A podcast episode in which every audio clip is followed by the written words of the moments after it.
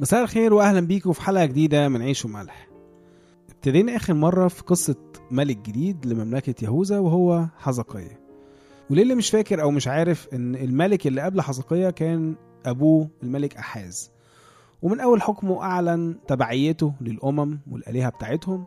ورغم دعوات ربنا ليه للإيمان عن طريق أشعياء النبي بس هو صمم على موقفه ده. وصمم بقى على خنوعه وخضوعه واستنجاده بملك أشور في الوقت ده بدل ربنا. لدرجة إنه بعدها بيعمل مسبح لآلهة أرام في أورشليم وبيقدم بقى ذبايح للآلهة دي وبيخلي رئيس الكهنة كمان يرفع على المسبح ده الذبايح عنه وعن كل الشعب. طبعا ده أدى لتنجيس الهيكل ومعاه طبعا كل الكهنة واللاويين اللي اشتركوا في العبادات الغريبة دي. شفنا بقى آخر مرة إزاي إن حزقية في أول حكمه قرر إنه أول حاجة لازم يعملها هي تطهير الهيكل وكل اللي شغالين فيه من كهنة أو لويين وده لأنه من أولها كده ربط ما بين البهدلة والحروب والقتل والسبي اللي حصل فيهم وبين بعدهم عن ربنا وتقديمهم الذبايح والمحرقات للآلهة الغريبة دي. دي الوقفة اللي قرر يعملها حزقية في أول حكم. يا ترى هيكون إيه رد فعل الناس من الموضوع ده؟ خلونا نكمل ونشوف. راديو ملاح مكملين مع بعض من سفر أخبار أيام تاني صح 29 من أول عدد 12 فقام اللويون محث ابن عبساي ويوئيل ابن عزاريا من بني القهاطين معلش إحنا بقى هنفوت الأسماء دي لحد آخر عدد 14 هي كلها أسماء يعني اللويين اللي هيعملوا اللي هنقول عليه دلوقتي. وجمعوا إخوتهم وتقدسوا وأتوا حسب أمر الملك بكلام الرب ليطهروا بيت الرب. ودخل الكهنة إلى داخل بيت الرب ليطهروه وأخرجوا كل النجاسة التي وجدوها في هيكل الرب إلى دار بيت الرب وتناولها اللاويون ليخرجوها إلى الخارج إلى وادي قدرون وشرعوا في التقديس في أول الشهر الأول. وفي اليوم الثامن من الشهر انتهوا إلى رواق الرب وقدسوا بيت الرب في ثمانية أيام. وفي اليوم السادس عشر من الشهر الأول انتهوا. ودخلوا إلى داخل إلى حزقية الملك وقالوا قد طهرنا كل بيت الرب ومذبح المحرقة وكل آنيته ومائدة خبز الوجوه وكل آنيتها وجميع الآنية التي طرحها الملك أحاز في ملكه بخيانته. قد هيأناها وقدسناها وها هي أمام مذبح الرب. فعلا زي ما بنشوف بيتفاعل اللاويين مع دعوة حزقية. وبيجمعوا أخواتهم وبيتقدسوا لربنا. وبيطهروا الهيكل وكل الأواني من كل النجاسات والممارسات الغريبة اللي دخلها عليهم أحاز أبوه. قبل بقى ما نكمل ونشوف هيحصل إيه بعدها لازم ما نفوتش الكلام ده ونقول ماشي كلام جميل بس هو ملوش علاقة بينا لأنه دايما بيبقى فيه علاقة بينا.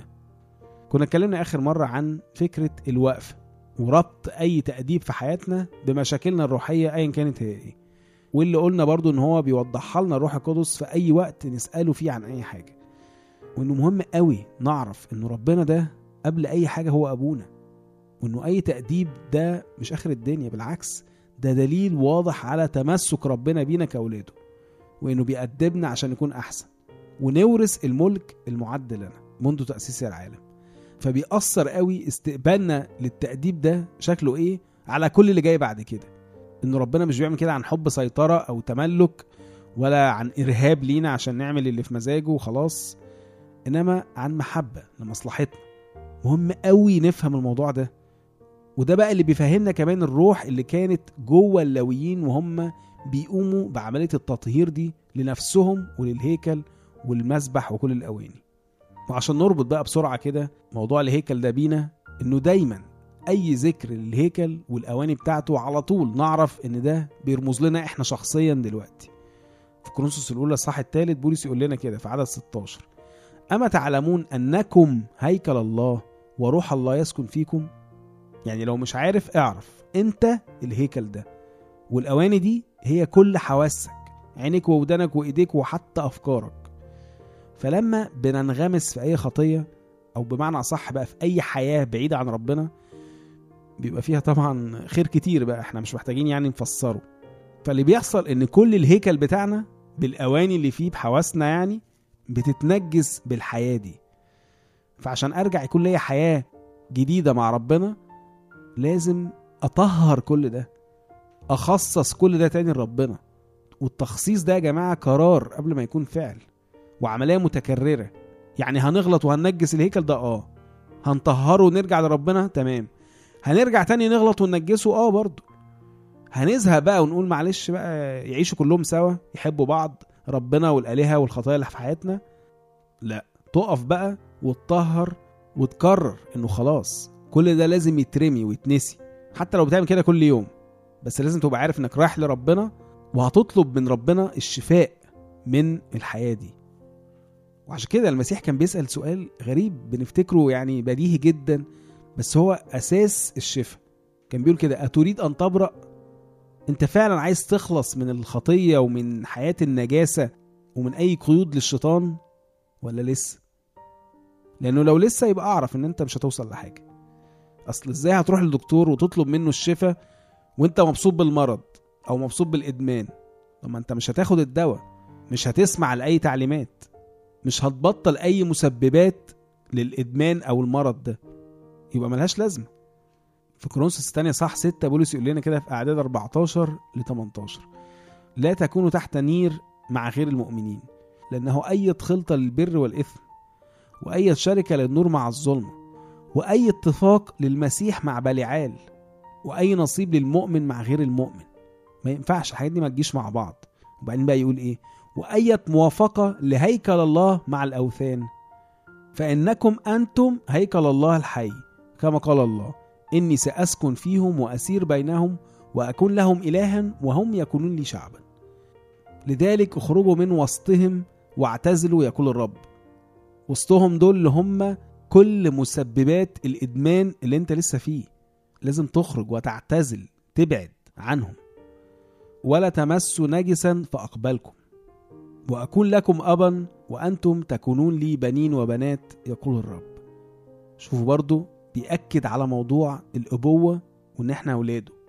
وبعدين يحط بقى كلمة حلوة قوي يحل لنا بيها المعضلة بقى دي ما أنا إزاي هسيب كل ده وأروح لربنا وأسيب كل الإدمان وأسيب كل الناس اللي بتأثر عليا؟ فيفكرنا بقى في الآخر إن ربنا اللي بيتكلم ده هو القادر على كل شيء. هو الوحيد اللي قادر إنه يخليني أكره وأقرر أرفض الأوثان دي في حياتي. ما ينفعش أبدأ علاقة مع ربنا من غير ما أرفض أي إله تاني من قبل ما أكسر أي وثن تاني في حياتي. مفيش موافقة لهيكل الله مع الأوثان. افهم كويس قوي الفرق ما بين إننا يكون عندنا خطية أو إن إحنا يكون عندنا إله تاني. مش بقى موضوع إن إحنا نشفى ونبقى بيرفكت قبل ما نروح لربنا لأ بس إن ربنا يكون هو إلهنا الوحيد ونرفض أي إله غيره.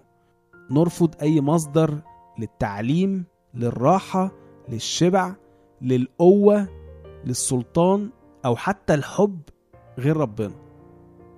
مش هينفع نبطل أي إدمان وإحنا حابين الإدمان وحابين سلطان الإدمان ده علينا وعايشين في وسط مسببات الإدمان. إزاي يعني ممكن يتعالج كده؟ كتير قوي الشيطان يلخبطنا كمان في حاجة مهمة قوي. ما بين إن ربنا هيقبلنا بأي حالة إحنا فيها وده طبعا ما فيهوش كلام وإن ربنا هيقبل أي حالة إحنا فيها.